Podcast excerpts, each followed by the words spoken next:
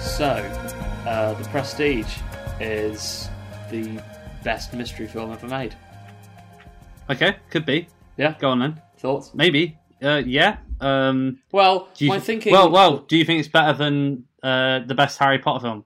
yes. Well, as a mystery film, definitely. I know what you mean, but the Harry Potter books are more mystery books than the films are mystery films. I'd say.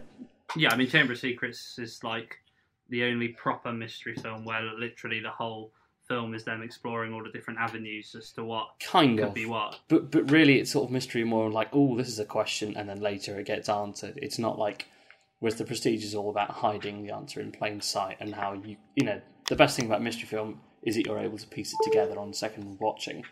Yeah, yeah. so they're really every single thing. aspect. And there's clever hardly stiff about- competition for a film like the Prestige because let's face it, most mystery films suck at doing that because it's difficult. It's, a really difficult thing to do. Obviously, Yeah, you have to play it like a magic trick. The clever thing about the Prestige is that the first shot of it is all the hats, right? So they're hiding the um the first shot of the film is it shows you all the hats.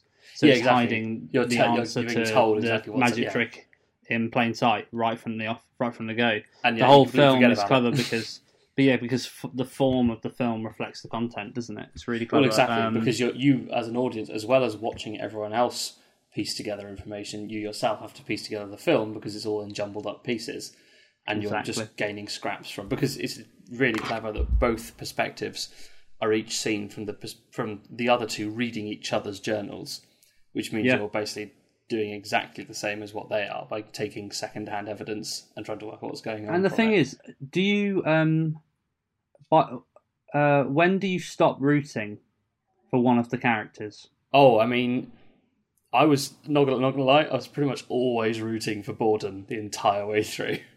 oh really I lo- yeah, because I mean, partly because it's Christian Bale, and I just think he's a magnificent. But he's the only one who's well. It, it is interesting. He's the one who I think is the most honest with what he does.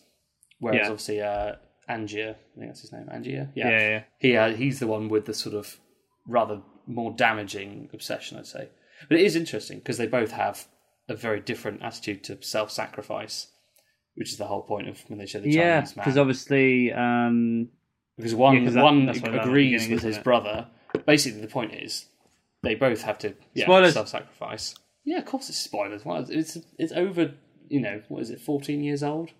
yeah, Yeah. It's, it is It's on Amazon old. Prime. Watch it now, and don't listen to this because, um, yeah, Borden agrees with his brother that one of them will die in the end, whereas uh, Angius basically has to force himself, well, sort of, yeah, Force himself he to die all the time. every night. Yeah, there's technically always a kind of a twin being killed in this scenario. Yeah, exactly. Is, it a twin of yourself or is it your twin? he I flips guess. basically flips a coin to condemn himself to drowning every night, which is just Mm. that's horrible. I hate that. It's so Yeah, and, and it's the idea as well is the final um, Angier, the actual Angier. You know, Well, I think the whole point is that every time he goes into the tank, so technically every day he dies, which is also good because it reflects how um, uh, how his wife died. Hmm. So it's like Yeah. he's, jo- he's joining At the start of the movie, every right? time. Yeah, yeah. exactly. Um, but I know the bit where uh, where Cutter uh, tells him that because before he when when his wife had died, he said that oh that you know drowning it's just like going home, and then he finally tells him no, it's not. It's horrible.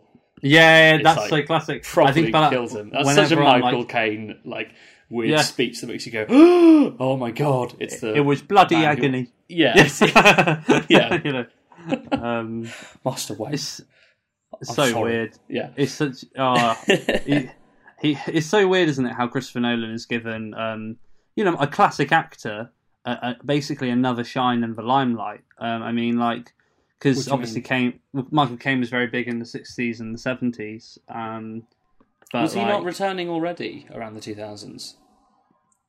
well, I, not, I didn't really know because obviously, my, yeah, my first experience of him was in Nolan films, and pretty much Yeah. exclusively. Let's have a look. I'm It's a good point, though. Quick look. Uh, yeah, I mean, he's always in stuff like um, Yeah. there's still stuff there. I forgot he was in that like Dunkirk lol for like Yeah. one second. um, But the reason it works Yeah, is he- I he's don't still think in there's a- stuff. I don't think there's a single scene that doesn't, um, upon rewatching it, add together a thing that's revealed in the end. Like there's no, there are no unfired, you know, Chekhov's guns in it. There's not every single aspect of you know character and scene, and it's a complicated film. Mm. And it's like it's just the most neatly tied up film I've ever seen. Weirdly, in very stark contrast to Inception, which is obviously the film everyone points to to you know Nolan confusing convoluted plot. Whereas inception sort of it ends by saying uh don't know. And you know i still love inception. We both do. We both think inception's brilliant. I mean, I, I don't But- think I think Inception's pretty clear that because the thing wobbles that it's um it is reality that he ends up in. true. Maybe well But it but the i- the clever thing about still, Inception, but still is- the, the aspects of what limbo is where limbo was what happened with his wife that's still yeah, exactly. That's still pretty much untouched like the whole point is you don't know. But I mean, so something that's very similar about Inception to The Prestige is that, um, so the end of Inception, by him spinning the spinning top, he, as as a film, the film commits an act of Inception upon the audience by making you then question what you just saw, which is Hmm. basically what Cobb does to Mal, right? yeah exactly And so, and the Prestige is similar because the film is constructed as a magic trick. So the Hmm. the Prestige, the the actual film, the Prestige is a Prestige. yeah So clever. So No, uh, it's- they're, yeah. both they're both similar for that reason that they're both literally True. giving you. But whereas the name of where the film is. Inception went for sort of um, uh, an open-ended response, it's it's surprising that the Prestige manages to tie everything together in a film that's only like it's like two hours and ten. Like it's not an overly long film. It ties every thread together, like everything. it's, it's exactly two hours ten. Is it? Yeah. Oh, well, I've, I've watched it today. To be fair, Well so played. Yeah, I can't help it. Um, but it's and it's so beautifully done. Also, I didn't notice at the very end, just before um, the the first half of Borden gets uh, hung. Do you know what he says? His last words are no, go on. he says abracadabra oh, really? under his breath. Yeah, because uh, I think doesn't abracadabra it literally translates to like to make something appear, or sorry, no, actually to make something disappear, uh, like to stop existing. That's why Avada Kedavra is the killing curse because it takes things Yeah. away. Anyway, Well, I, I also thought that Avada Kedavra was the killing curse because it's kind of like let's take the most joked about magician thing and make it scary. True, yeah, exactly. But it is also a pun on the name. But yeah, no, it's clever because that's you know just before he, he disappears because it's the it's the, Yeah, the it- second part of the trick. It's yeah, really it means, it means that you're you're conjuring something basically. yeah. There's Yeah, just there's, there's so many like things peppered throughout the time, like the um uh like what do you call it? The kid like immediately when he first sees like the little kid uh sees the bird get crushed, and he instantly says, "Oh, where's its brother?" And that Mm. ends up being the conclusion to the film. Yeah. It's oh, so great. damn. Yeah. Yeah. Oh, and you get set up how the uh, like the Chinese man they go and see, and at the end they go, oh yeah, no, it's the, Of the fishbowl. yeah the fishbowl. Um, they say, oh, the whole the only reason he can do that is because his entire life is an act, which is what Borden end up ends up doing. Exactly, It's yeah, all yeah, just- with his with his brother, right? Um, Y- who exactly. It's crazy how he cuts his finger off. I mean, the most in your face thing is the fact that his wife keeps saying "You don't love me today" and stuff like that. Like it's so obvious. It, yeah, it seems obvious at the end, But there's it's also only obvious- things yeah, like when she tells one of them, oh, that she's having a baby. He goes, oh shit, we should have told him because it's obviously not him that loves her; it's the other one that just left the room. Yeah, And there's lots of little things like that, and you know which one the kid, uh, you know, responds the best to, and um, all sorts of things like that. And the same thing happens when the other one who loves uh, Scarlett Johansson's character, who I've forgotten the name of now, unfortunately. She's brilliant, by the way. This is just like the thing where I rewatched Fight Club the other day because I hadn't watched it since I was a kid, like The Prestige, and I didn't realize Helena Bonham Carter was in it. And then I watched Oh this, right, like, yeah, yeah. holy shit, it's Scarlett Johansson. Scarlett, Scarlett Johansson's ridiculous. great. She's great in everything. She's And just like really Helena great Bonham. Carter did an amazing job of doing uh, an American accent, Scarlett Johansson does an amazing job at doing a London accent. Mm, I was yeah, really impressed by it. So I wasn't, I was not expecting at all, especially since uh, yeah. Because Henry she, Jackman, and she's in Henry Jackman, New York, right? Hugh Jack- Jackman oh, plays an Hugh American Jackman's- character more or less. and he's Australian. Yeah, exactly. But so the, Um, the when I first watched it, I thought Christian Bale basically was the best. Th- well, I, well, I, I still think he might be the best performance in it, but I because at, at first I thought Hugh Jackman was is is occasionally a little bit more over dramatized, which is part of his thing and part of the character. In that uh, he's he's the the drama queen one, and Borden's the one who's more just he just sort of does magic and doesn't make a big deal out of it. I feel But- you've got the kind of more um, Yeah, a different in class, a difference in class basically between. But then there's also You've also- kind of got the working class music magician, and yeah, got the, exactly. that kind of upper class snob magician. But the reason he wins is because um, because he says near the beginning it's not the uh, the trick that matters, but it's and so it's not the secret that matters. It's the way that you use it, Hmm. and that's why in the end, you know, he wins because all uh, character cared about was being a showman, and you know, Which is why it's also clever being able to act, he do actual plays magic. the greatest showman. Yes, I can. Just talking about casting. no, I know. can absolutely see why they did that. But I mean, yeah, yeah. I've I haven't seen it. I've seen bits of it. It looks a bit boring. Maybe one. day Yeah, I know, I we'll can't be do a bothered. I've- it. What the greatest showman? Yeah, the Great Showman. I don't. Yeah, to be fair, why not? It's quite successful, so it'd be quite funny to talk about. Um, but like, I so mean, Zac Efron's in it, so amazing because he play. He said he he plays a character. He plays two different people who are pretending to be one person. Mm. But Hugh Jackman also gets to play as the person who plays his double, who's Yeah. like the actor who's like a drunk. That's amazing. That's incredible. That might that character might be my favorite Hugh Jackman performance.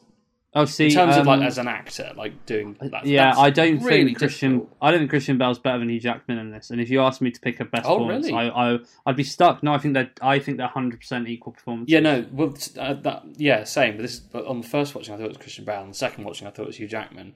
It's so close. It's Yeah, no, ridiculous. I mean, absolutely amazing. It's strange. I always find myself um, getting really invested in what's going on with Hugh Jackman whenever I watch the film. But then by the end, I always feel ashamed of myself for doing so because I'm like, oh, I did some awful things. Do you know what I mean? Maybe it's because I'm a bit more of an obsessive in for the wrong reasons. Who knows? Because these films Hmm. about obsession, and of course, a lot of people make jokes that um, most Christopher Nolan films are about dead wives or lovers and obsession.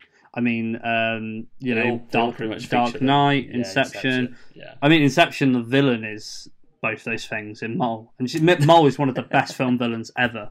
Like, definitely one of the best film villains of all time. Um, that's interesting.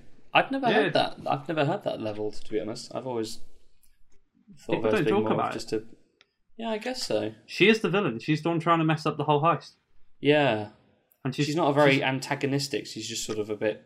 I don't know. She's terrifying. You know Oh, the bit where um, yeah, where Ellen Page goes into the my favorite bit of the film, which is when they go into the um sorry DiCaprio's dream and they go up um in the elevator. mm. Uh, Oh, he sees yeah. that commit suicide and stuff. Oh my goodness, it's Yeah, unbelievably scary. It's just Yeah. that, like the whole making of the dreams and stuff is the most messed up game of Minecraft ever, isn't it? Really? Yeah, you can definitely see as well um, Christopher Nolan's uh, sort of uh, attitude towards non-linear storytelling, which turns up in pretty much all of his films except the Batman ones. Weirdly, probably because he needs them to be yeah. a little bit more accessible to people. I mean, uh, should Batman. Begins. Batman Begins is dumber flashbacks, isn't it? There's, the yeah, there's only it's only switching between two time periods. yeah. I. Don't Obviously, get me wrong. Inception Yeah. is is also even though it's convoluted, it is linear because you it's just Yeah. there are it's levels you go deep. There's no like massive jumping between them. But I mean, like the his same goes for Dunkirk. It's like there's, Yeah, yeah. there's three Oh. positions. all going Dunkirk again feels like you're watching a magic trick when you watch that. It really does. kind of. like. But th- but that does a great job because it's it's simple, so it is definitely easy to you know get a track of what's going on and when. Yeah, Whereas yeah. the Prestige should be inco- it should be completely incoherent. Like if you storyboarded the time jumps, you would you'd, you'd confuse the hell out of the audience. It would be impossible. If you tried to do that in like book form, you'd be screwed. I mean, this was a book. I haven't read the book. Was Uh, I was meant to for uni, but um, yeah, apparently it's a really good book. Well, this well, I'd be interested to know whether it plays out like that because I've heard it's quite different. it would be yeah. I mean, I I've, I've heard I've heard that they both exist and are brilliant in their own right, but they're both very different. Is what I've heard. Yeah, no, the, because I think again, when I was a kid and I watched The Prestige, it must have been like maybe a year or two after it came out, so I would have been barely like ten or something. Yeah, yeah, Um, I must admit, I didn't quite understand a lot of what was going on. yeah. That that is too young to have a grasp on this film. It is, Um, and also especially, I think I think I'd had it in my head that that um, that Tesla had built a machine for Borden as well. It's just that he built two, but he did something else with it. It kind of confused me, and I did. I definitely didn't Oh, appreciate yeah. the the you know final points. And Andy Serkis, holy moly! Yeah, and it's always great seeing him as it's not literally a never CG not character. brilliant. I know. Yeah, because I mean, what is He's such a this great actor. and um, Black Panther, and that's it. Oh, Andy Serkis is possibly a ten out of ten as an actor. Oh, I mean, almost I mean- certainly. if we're especially if we're allowed to include mocap stuff, Oh, I think you definitely are. I mean, he did and that, win that, the BAFTA Lifetime does Award count for it as, last year. as being an actor. Yeah, It definitely counts. I mean, Gollum is. I, I still, when people ask me top five best film performances, I always put Gollum in there. and that's completely fair enough. Yeah. What? Yeah, and also when I was a kid, someone I didn't know was David Bowie. And Yes. Oh my goodness, does he fit that character? He's so cool. he is so cool in this. Um, It's it's so it's a very because he's very elusive and he he gives off that air of you know being cosmic and which is exactly what Yeah. Go- he's going for the obviously the the uh, sort of glorification of Tesla of being this sort of yeah, yeah, mind over matter sort of person and a- ahead of his time. and it sort of um, shows him conduct like you know producing electricity in the big bulb in that scene where he's like holding it and it's it's like his energy is creating light and stuff and that that suits Bowie to I mean whoever cast him that was absolutely fantastic Yeah, yeah, yeah. It, it works so well. I mean, he's And has- I know of- he is he has done acting performances, but he hasn't done many, and most of them have been pretty fucking weird. Yeah, he's only in weird stuff. Yeah, He, he is he's the main character and stuff. You know, like Labyrinth. he's not main, he's not main. That is the villain, but he's, the main in um, yeah. A film called uh, Merry Christmas, Mr. Lawrence, which is a great war movie. I would really like to see that. I've heard. Oh, it's you've told. You can always tell me to watch that. yeah, yeah, yeah, yeah, next next time I see you, I'll bring it. yeah, yeah. No, that sounds like a Oh. no, but he does. I, I was I was super happy to see him there. Yeah, yeah, it's quality. Um, and uh, it's it's kind of again clever casting because it's not just a cosmic thing, but the idea of like um a kind of science magician thing. You're like Mm. kind of bringing because obviously You're showing David how Bowie and the same. Yeah, exactly. And David Bowie is one of the great showman people ever, you know, like, and the way that he's able to, He supersedes his own etc. personality. Yeah, Exactly, becomes which is- people, which is which what is what Borden yeah. and uh, Jackman want to do. That's a fantastic point. Yeah, That's what they both want to do. It's it's one of the Bowie's best. entire life was a performance. Yeah, hundred Yeah. percent. Oh, No one fantastic. knows. People say, "Do we know the real David Bowie?" And no one does. Like Yeah, it's. Um, got to see it. That's that's that's a superb point. Wow. that's why Yeah, has to have no, so many wives. Yeah. yeah. Um, Yeah, no, I think So the I David Bowie thing is literally one of my. I know he's only in what about four scenes, but it is one of my favourite things about the Prestige. They use him so. oh, as so a David much Bowie to, the, fan, to the middle section they- of the film. Yeah, and, and and again, it just like it's that great thing where with David Bowie when he's in films, they always manage to add more to his actual music mythology. It's Mm. crazy. Like they are one of the same because he's a performer across both. It's incredible. I think you can only aspire to be as good a performer as he is. So yeah, the whole David Bowie thing's great. I think we covered it, but he's a No, no. I mean we can't. You can't. You can't mention him enough. yeah, Him and Yeah. David Bowie and Andy Serkis together. It just seems almost wrong. And so I- while we're talking about Andy Serkis, and you've got Andy Serkis in like a guy famous for mocap performances. He hasn't been in much before this point that isn't that mocap. right? So yeah, so you so it's so clever Ah. having um because again the whole magic trick element is this guy's life is a performance and we don't necessarily ever get to see the real Andy Yeah.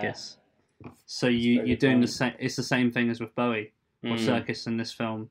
Uh, you know, he's just coming off the back of King Kong. You know, uh, do you get what I'm saying? Like, no, absolutely. it's just- it's a, so so so the use of both their stardom is. Yeah, is superb. Um, and that's funny because this has technically almost created Hugh Jackman's stardom. I know, obviously, he'd been the Wolverine by this point already, but he's now become this. Actually, wait, when was when was the film for Les Miserables? uh, that's like 2012. Yeah. So that this this is definitely is part again as a result of him doing this, and then obviously the Yeah. showman beyond that. Well, but There's the other reason he was in sort of performance Mis, people. the other reason he was in that is because that's what he started off doing in the theatre. That was when he was noticed. Oh, true. Wasn't he a teacher Yeah. as well? Did he, he probably taught theatre, I So, imagine. Now. I'm looking at his um his films he's been in though, and he was like uh, not in that much at all before he was an X Men. That was really his breakout role. Yeah. Uh, this is so- obviously very a very different direction to go with him. Yeah, oh, and he's been like X Men Two, obviously, but then Van Helsing and stuff like that. So this is Ah. like he's been in stuff like Kate and Leopold, which is kind of like uh more drama that's, and stuff. That's a but musical, he- isn't it? is it? I haven't seen it. Uh, Swordfish as well, which is kind of a well-known cult movie. Yeah, Kate and Leopold is a um, an English Duke from 1876 is inadvertently dragged to modern-day New York, where he falls for a plucky advertising executive. That sounds terrible. there you go. But the point is, yes, the Prestige really um, On the other gave him hand, made him more prestigious, shall we say? Ah. it showed that he could do different stuff. Oh god. On the other hand, I think Christian Bale was already pretty established as an actor by that point. Oh yeah, well he's been playing he's been playing psychotic um, Oh yeah, Psycho. obsessives Yeah, since since two, since two thousand, doesn't he? And then obviously, well, Christian Bale was a child actor as well. yes. uh. Empire of the Sun What and the- Henry what's that film where he, where he was ridiculously slim in it? Oh, what played like um, the, the Machinist? Yeah. I Yeah, that's after this. I think. Is it? Yeah. Oh, it's, it's a good film. Fucking yeah, yeah. hell. it's a weird film. Uh, I won't give away my rating in case I've read it, but it's, it's, it's a good film. Um, so I'm again, while we're, while I'm literally going back over the casting thing, Christian Bale is a really famous method actor. Yeah. And obviously, the point of that is that you make the again your life as a performance. Yeah, Because but the reason I love this so much is because this is like it's like when you see Gary Oldman in a film where he's um, on the off chance he sort of acts like himself, it's almost unrecognizable. Yeah, yeah, I feel like this is like with Christian Bale is like he's acting, he's so close to Christian Bale, just like as Christian Bale in his uh, mannerisms and Yeah. especially his his accent, his voice. But it work it works it in so well. It's almost it's almost creepy seeing it. But it's yeah, a kind of a an un- it's an uncanny valley thing. thing, isn't it? Yeah, For that yeah, no, reason, absolutely. You, you- have a guy who's like such a famous, ridiculous method actor, and you make him play someone close to himself. Yeah. So but then again, it almost- it sort basically- of puts you in a state of uh, you sort of get fooled by the idea that he's Yeah, just well, I- acting normal, and you realise he's Exactly. Yeah. But I wonder if that makes it more method uh, on behalf of the filmmakers. The fact that they kind of oh yeah. make you know they fall into a false sense of security with that. This is what I mean. He has to he has to play two different people who are pretending to be one person. Yeah. he is already so he has to go like two And layers that's what into that's it. what he is. And that, yeah, at this point he's like in the iceberg part of Inception where he's being chased by uh, people. Yeah. All the um, jet ski people. Yeah. also, yeah. while we're talking about just quickly, so I can uh, name drop it, while we're talking about great Nolan films that uh, don't have like um, a solid, uh, what you know, they're told in like a non. a non-linear way. Yeah. Thank you, couldn't find the word. Um, Uh-huh. Memento, obviously, which you really need to watch, Yes, I and do. that's the As- film that really broke him in. I also still haven't seen um, bloody what's it called? The one with the great soundtrack, Interstellar. That's it. Oh, that! Oh, yeah, the soundtrack for doesn't- that is just- that's the best Hans Zimmer soundtrack, I think. You- really? I, d- Yeah. I wonder. Did Hans Zimmer didn't do the? It, sa- it sounds like a Hans Zimmer soundtrack. This film, but I haven't looked. Is it? Uh, I can have a look for you now Yeah, I want to know that because it has a lot of. It does. It does. It feels. Its music a lot like Batman. It's by David Julyan. David Julyan. I've never heard of him a composer. Ju- Julyan. He Okay. did um, Insomnia and Memento. Oh, okay. Insomnia was the Nolan film before this. Uh, So I his wonder, status as a Nolan film is always debated because he didn't help. Well, he was not in, involved in writing it. Basically. It's funny. It's funny how people always um, point to Nolan as being someone who does a lot of, um, uh, yeah, nonlinear storytelling. But obviously, a fair few directors before his time were doing that. Mainly, Tarantino, Yeah, like Tarantino. Um, but for I example, why- Tarantino and like Guy Ritchie were doing it in a comedy aspect because I know that, that, is, that, Tarantino. is that the way you think that it's differed? From, Yeah, so he, he's doing thrillers. I know that um, Reservoir Also, Dogs is, fair, is a yeah. thriller, but it's funny. You like how many Nolan films, apart from Alfred in Batman, are funny. Mm. Apart from Alfred in Uh, Batman, I would challenge you to find that Well, much funny stuff in Nolan films. Yeah, true, fine, but it's kind of it's a That's kind of his. funny, That's kind it? of his thing. Yeah, yeah, yeah. You get what I'm saying though. It's like there's they're That's not um like Pulp Fiction. It's a weird one because now that I'm talking about it, I kind of in my mind I didn't realize I perceive it as a comedy, but I do. Only because they're so. And I hate to use the phrase. They are memeable. They are just very. They're very. It's usually very satisfying because Tarantino creates sort of completely unrealistic dialogue, but dialogue that makes you laugh and makes you want to repeat it. Yeah, yeah. obviously Well, is, Nolan will almost never do that, apart from the occasional Michael Caine speech, obviously. Yeah, well, no- Nolan films, uh, the, the dialogue in those, it always feels very unrealistic. It always feels like every line is like serving a, a, a- big important Hollywood thriller script. Yeah, It's fine. absolutely. Like it's it's cool. It's oh, very no, but it's because every, every again every it's I mean actually who did the screenplay? What it was it was it uh, John Nolan?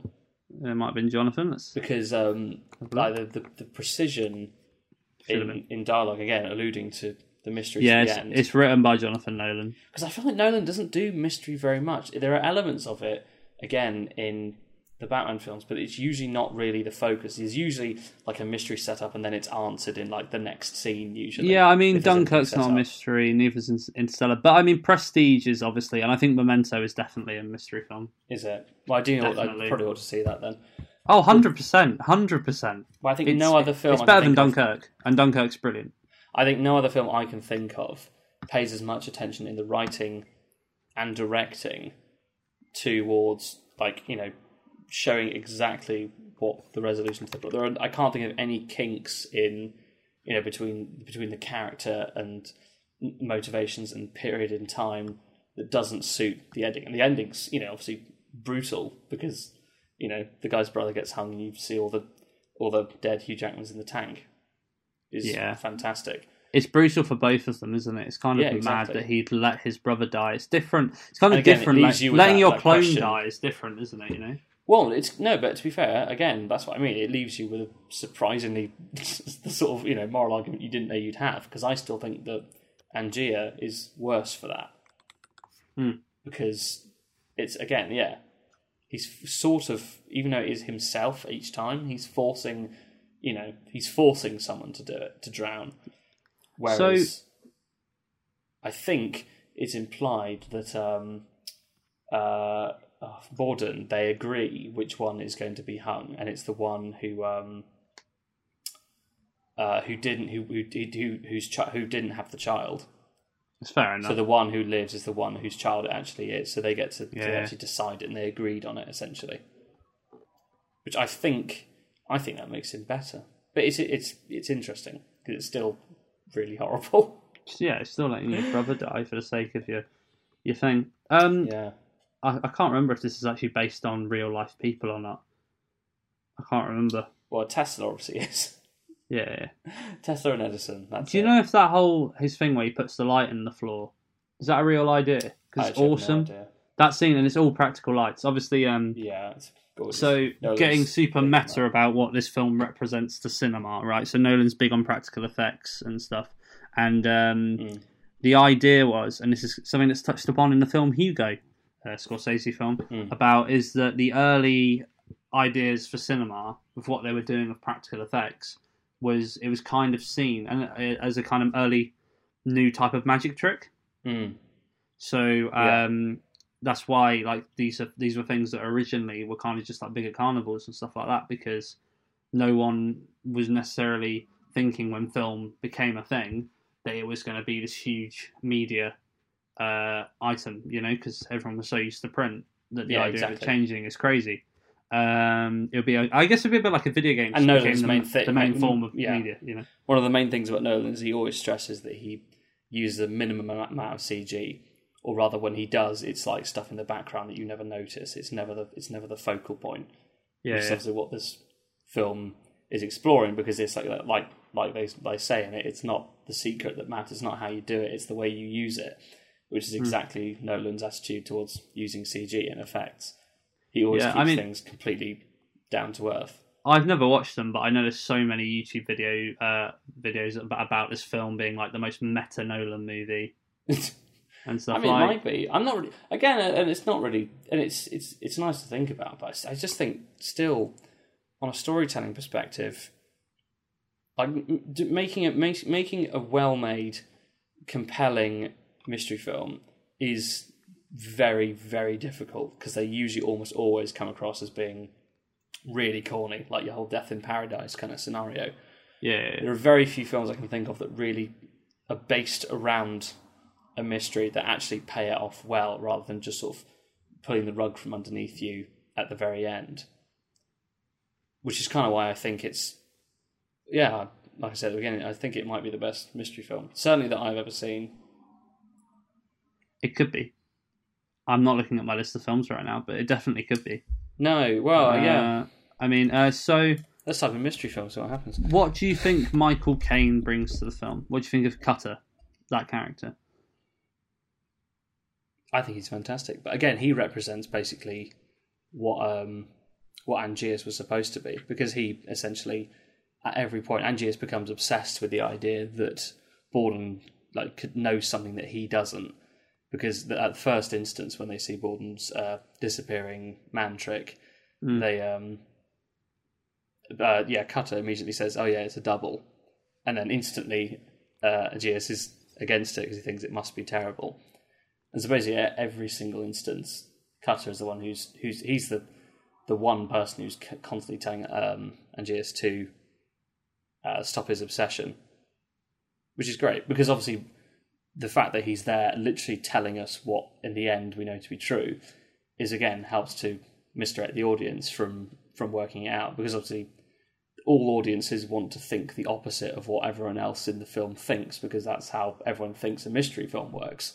Hmm. Whereas actually, again, the truth, the, the the the the resolution that's great about the mystery in the film is that there was no mystery.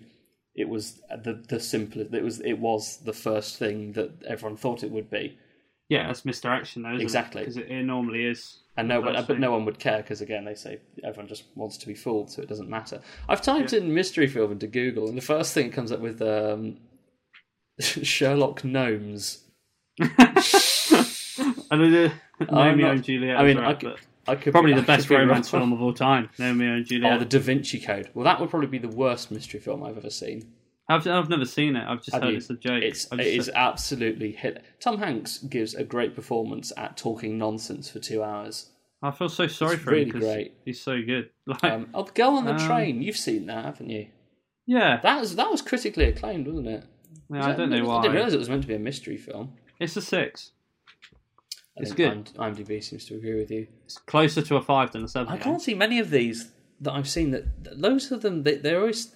This is what I mean. The mystery is always like the backdrop to these films. It's very rarely the actual meat of the story. Is Planet of the Apes a mystery film? You- no, because again, it's like it's sort of again that's like the backdrop, and it becomes a, a, a you know a plot point at the end. But the whole film is never about him trying to work out where he is. It's just trying. Is, to, it's more of an escape. is seven is seven a mystery film? Yes, it is. But I Mm. think this is. I think this film's better than seven. I agree, So- and also as, again, Seven is it's based around people doing a mystery, but the film itself is more of like a sort of it's more of a thriller, a thriller and a drama, because at no point do you, as an audience, have to given you're never given the same tools that they are to work out what happens. It's more you get shown a montage of Morgan Freeman reading, for example, or Yeah, yeah. like Brad Pitt reading a book and then says, oh, "I've worked it out," which is what most. This is what I mean. That's not a bad thing. It's just how most films do it. Whereas in Okay, the Prestige, so- it's in the it's in every scene. I think that the top three mystery films, having just looked through my IMDb, I think the top three mystery films are The Prestige, Rear Window, and Vertigo. Probably Oh, the okay. last two being Hitchcock movies, which makes sense because they're Yeah. suspense movies. Uh, the Oh, Wicker Gone Girl. probably I haven't seen one. Gone Girl, but I've heard actually that's meant to be a really Gone, Gone. Girl, Gone Girl is excellent. Mm. Would you call that a Um, mystery film? Yeah, sort Yeah. of. It's more. It's a thriller. Most thrillers are mystery films, Yeah. like So, uh, so- Prisoners usually, it's usually that's what I say. It's usually or Midsommar. Thriller yeah, Midsommar is technically a mystery. mystery film. Yeah, Yeah. but Mid- Midsommar is thriller then mystery. Uh, it is a Ah. mystery because it's So about it's people trying to figure out what's going than- on. horror, then thriller, then mystery. Oh, true, but the, but the horror is the. I don't know. Midsommar's a Ugh. very clever film. The horror is a Yeah. strange thing in that film. I'm good with Um, that. Coolio. Also, um, what did you think of uh, his wife Sarah, played by Rebecca Hall? She was excellent. And again, all the scenes. And, and to be fair, I'm mainly giving this praise to uh, to uh, to Bale technically, because every time she interacts with him, yeah, when she when she knows when he's telling the truth, there's all the sort of the little the little ways in which he speaks, which sort of allude to it. To be honest, I don't. I mean, her, I think her performance is really good. She's not in the film that much, to be honest with you.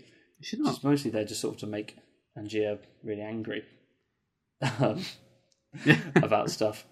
And then, but I mean, the scene where the scene- scene when she kills herself is really horrible. Oh shit. Again, What about um? Borden? Basic Borden kills a lot of wives. That's what we've learned. It's very Yeah. sad. What about Johansson? I, again, she was superb. I think. Also, again, for not being in it very much, but she does an excellent job of sort of, you know, showing the character that has to sort of manipulate both of the main characters or tries to, Yeah. which is really good. Again, it's almost it's almost funny again because the whole thing about magicians is that it's just or, you know the women are always rather quite badly subjectified um, as to being just Yeah, well- pretty well- assistants, which yeah, is sort yeah, of who, who get chopped in half, right?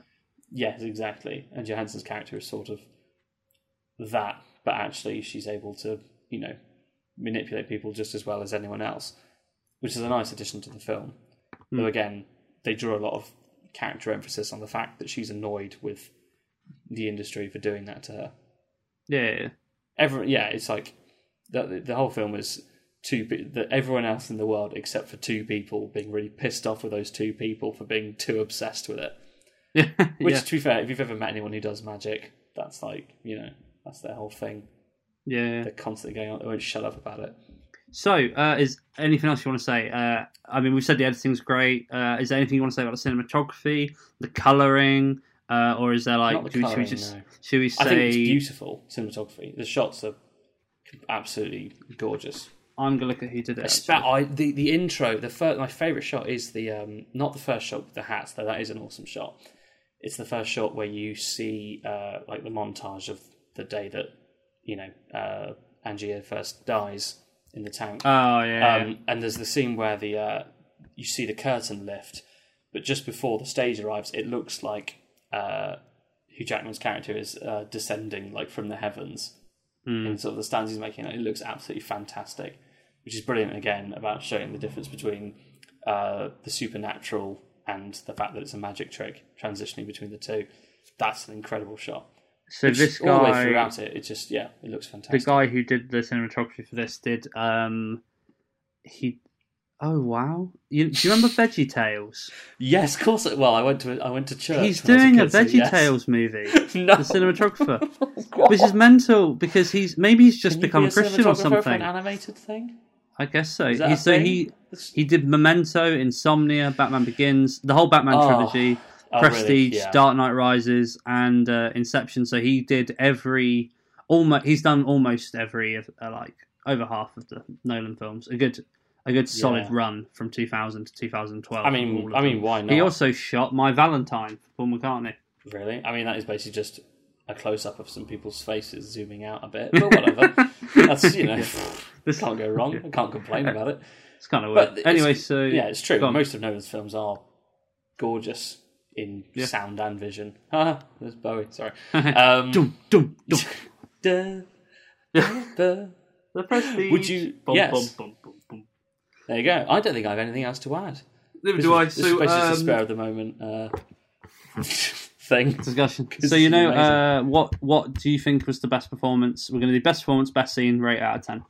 I'm going to stick with Christian Bale because, again, I think it's under, people might underappreciate the fact that in every scene where he's not playing the person that he's meant to be talking to as, there are loads of little subtle cues that show him being, you know, sort of upset or restrained. It's just such there's so much subtlety in it. I love. It's close. It's so close. I would I would I would probably give it to Christian Bale. Cool. I'm going to go for Jackman because I think he's as good as Christian Bale, and it means that means that we're representing. Yeah. Okay, so I've no Um, that. yeah, th- th- I think they're both equal. I, I also think that Hugh Jackman's kind of an underrated actor. Partially bit, because he because goes for put- musicals. it's like Yeah, he's been not not in a lot not of situations where bad. he's shown as like this sort of poppy, like actor of the people, and people go crazy for him, which makes him seem like he's a bit of a sort of you know Yeah, sellout, he's a- but He's, he's he is a pop. He is a pop actor. I mean, if you look, you know, like yes, he is. Successful I think musicals is part of what franchise proves stuff. him. Prestige, oh, the press. Logan, I think the Prestige really. Yeah, but Logan is again Yeah. uh, still still coming from a pop angle. You know. Well, so- it's sort of. It's more that it's, it's it's part of the same pop pop universe, but it's that whole point of Logan is that he's no longer doing that because it's yeah, well, it's great- disenfranchising everyone from that universe. Exactly, which is why and it's it's- a great performance. which is why it works because at that point that universe is just a mess. So it's like let's just sell it. I would say world this- then whatever. this might be Hugh. Jack- I think for me, this this now might be Hugh Jackman's best performance that I've seen at least. Yeah, it is between this and Wolverine. Yeah, So Uh, it yeah? You know, X Men Origins. Um, so oh Christ! there you go. And then um, best. What's your favourite scene or best scene? You scene. Yeah. Oh, you said, haven't Oh. you? Just the start scene with the tanks. Well, that's my favorite uh, shot Ah, okay. of uh, of yeah Jackman's character first being shown. My favourite bits are all the bits where he goes and sees, sees Tesla. It's so cool. That's my favourite stuff. Absolutely I just, fantastic. I love yeah. it. I like like the bit I mentioned with the um the lights and the floor and stuff. Mm. That's just a great shot. Oh, I think my favorite scene is the um is the is like the final uh, sabotage where um Oh, where yeah, Borden makes him, makes a fall through the floor and break his leg, and he comes yeah, up and t- steals his show. That is absolutely fantastic. yeah, yeah. I was almost clapping, even though it was so horrible that he Oh, like, it's, un- it's breaks his leg unbelievable. and ruins his whole career. Oh. Yeah, no, it's so it's so fantastic. yeah. Yeah, no, I absolutely love that. Okay, cool. So out of ten, I'm. Can I go first? You you may go first. Yay! High nine, very high nine. Good. I I'm actually going to struggle a ten on this. You're gonna give it a ten? I'm going to give it a ten. Oh yes! Oh, that's great. I think it's better than Inception. And I think it's. I think. Oh near- my God! I, don't think it's Yes! far off the Dark Knight sort of level. It is. It is the most Nolan film ever. I yeah, I agree. It's yeah. It, no, it's crazy. I, I didn't even know I'd think I thought that because, like I said, it was I love. I love it because obviously, like you said a few weeks ago, I was saying like, oh, you should watch The Prestige. It- It's Well, possibly I've better always than wanted to Inception. rewatch it. Is that that and Fight Club were the two that I was always pissed off that I I watched, but whenever people talked about it, I couldn't talk about them. Yeah, you- So- it's the number one rule, isn't it? Yeah, exactly. Yeah. By the way, Fight Club Uh, I give like a mid nine. I did say that to you before. Yeah, I, I'd see. I'd give Fight Club a re- a, the same rating as this, like seriously high nine pushing. Yeah, and I've, I, I'd understand if you gave it a ten. Even it's just for me, it's not. But I think I think Fight Club's better than this, but only just. Oh, that's not really true. I think they're surprisingly equal. I- I- similar. weirdly, in the way, that, in the way that watching them, the experience of watching them is very similar. Again, well, they're both they're both um, got Fight Club is a mystery film. Is it? Yeah. Well, if that's a mystery film, Well, then well, okay. that's on the same fair, level. the mystery element is is more like half of it, more than the full of it. But like, Yeah, well, Fight Club spoiler. So the um the twist in Fight Club that they're actually the same person, yeah, similar, isn't it? it is quite similar. But it's more that there's like a different. It's more that they're they're different. They're two different people that are the same person, not two people pretending to be yeah, one. one person who doesn't realise he's two ego, people. isn't it? Yeah. Yeah. Or he thinks he's two people, but he isn't. It's just yeah, they- they're going for the for it's a yeah, I guess a similar kind of thing. Yeah, But again, it's like the, the sort of the seeds sown in that department are not really quite as they're not as integral to the film as they are in the Prestige. I would say it's more about how So- out of control it goes. Into yeah. While we're at it, uh, what are we going to do a Fight Club review now or not? Probably not. I think I'd. I don't think I could. I don't think, unlike the Prestige, I don't feel like I could talk at length about it too much. I feel like, feel like we've summed up most of the feelings on it um, just now. I give it a mid nine. I think. Brad okay, I, I'm I'm giving them I'm giving them both high nines. Yeah, yeah, yeah. Brad Yeah. Pitt's one of the Brad Pitt is an absolute national treasure. He's the greatest Yeah. film star of our What generation. okay, I I mean, I'm not gonna. It's between in our lifetime the best film stars, and by film stars I mean actors who kind of do the same thing. yeah, Tom Hanks, So yeah, Tom Hanks is the other one. I think it's between those Morgan two. Freeman.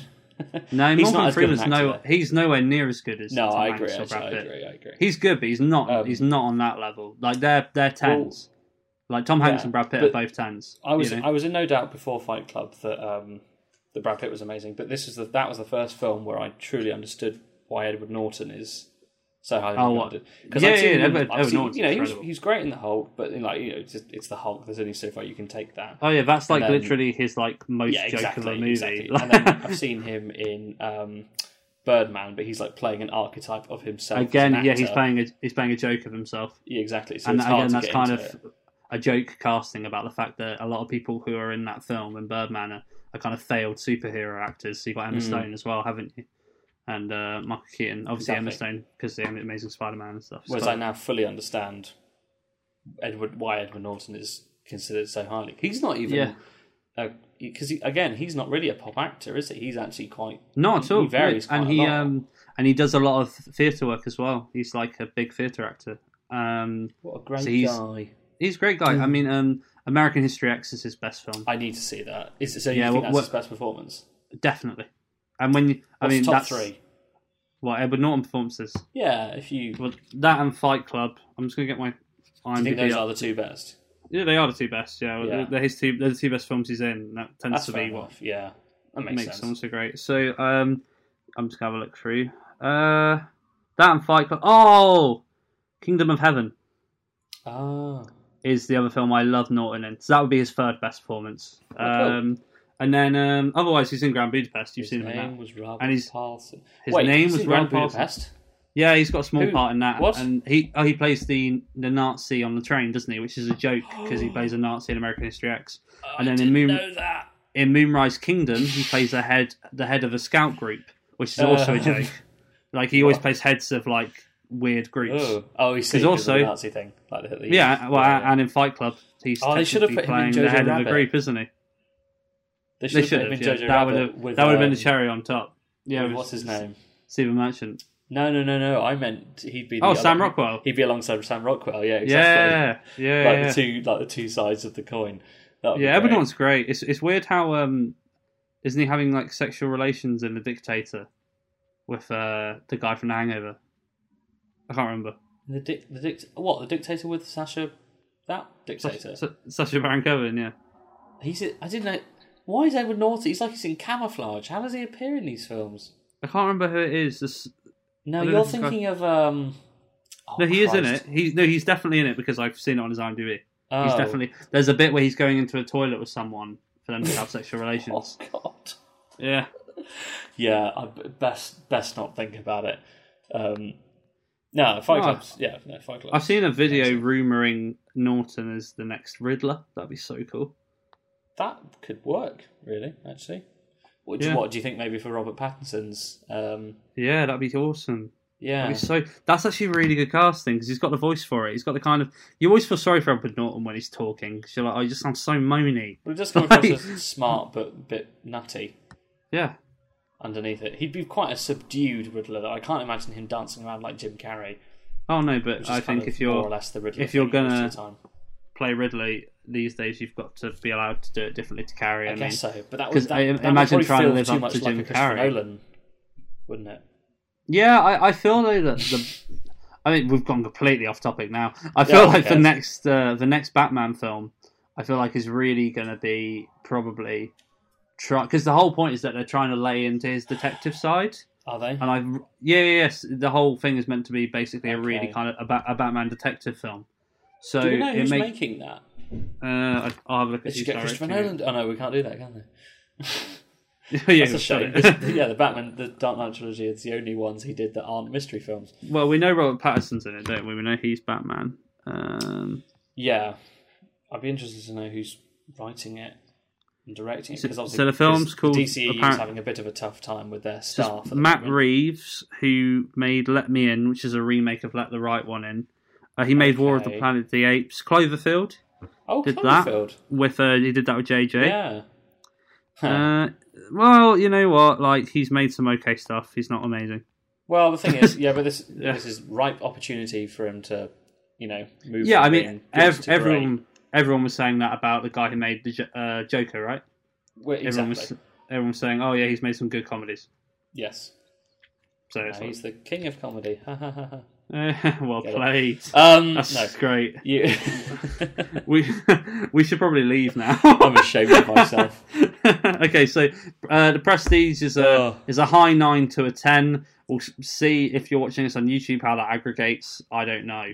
Yeah. Whatever. You should definitely watch the Prestige. If you haven't, Yeah. you've listened to this. You've Then wasted you've ruined your it for life. yourself. and Yeah, there's why would literally- you do that? We don't Yeah. want you listening to these if you We're haven't obviously seen the like film. the best, the best film reviewers ever, so we've obviously uncovered literally Yeah, everything there we're is. like- so there's no way you're ever going to get anything Yeah, more out of it. we're now. like Roger That's- Ebert, but on not on drugs. Yeah, we I don't. I don't know. Roger Ebert wasn't on drugs. I don't think. I just didn't want to say that I was. allegedly. So yeah. oh, cool. We've um, started a rumor.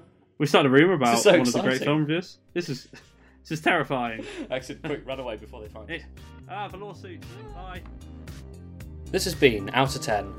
Thank you so much for listening, and quite frankly, I'm as shocked as you are that we're still doing this. If, by some miracle, you've enjoyed this, do leave a comment or give a suggestion for what we should talk about next.